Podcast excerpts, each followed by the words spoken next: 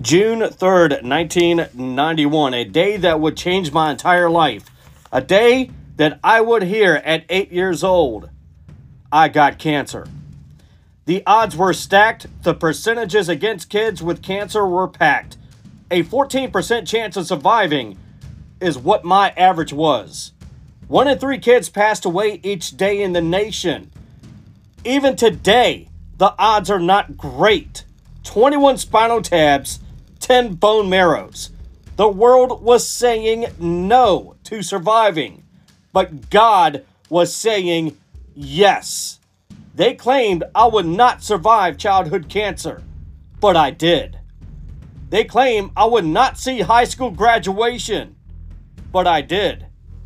The power of prayer among the community spread the faith of my spirit. Spirit is faith. Faith is power. Power is prayer.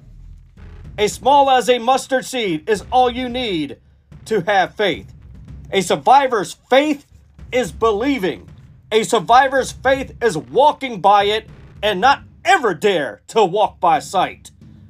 Don't ever walk by sight because a survivor's faith is believing by not seeing.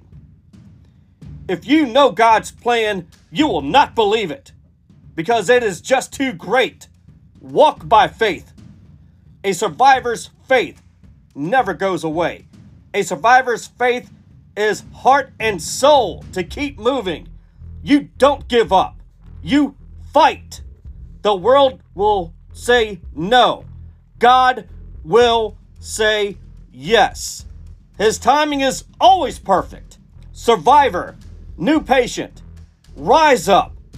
Stay motivated because you can do this. You can overcome. You are an overcomer. Don't worry about whatever else you got to do. The finish line will not be far because you have a survivor's faith. So rise, survivor. Grow, survivor. Pray, survivor. Dig deep.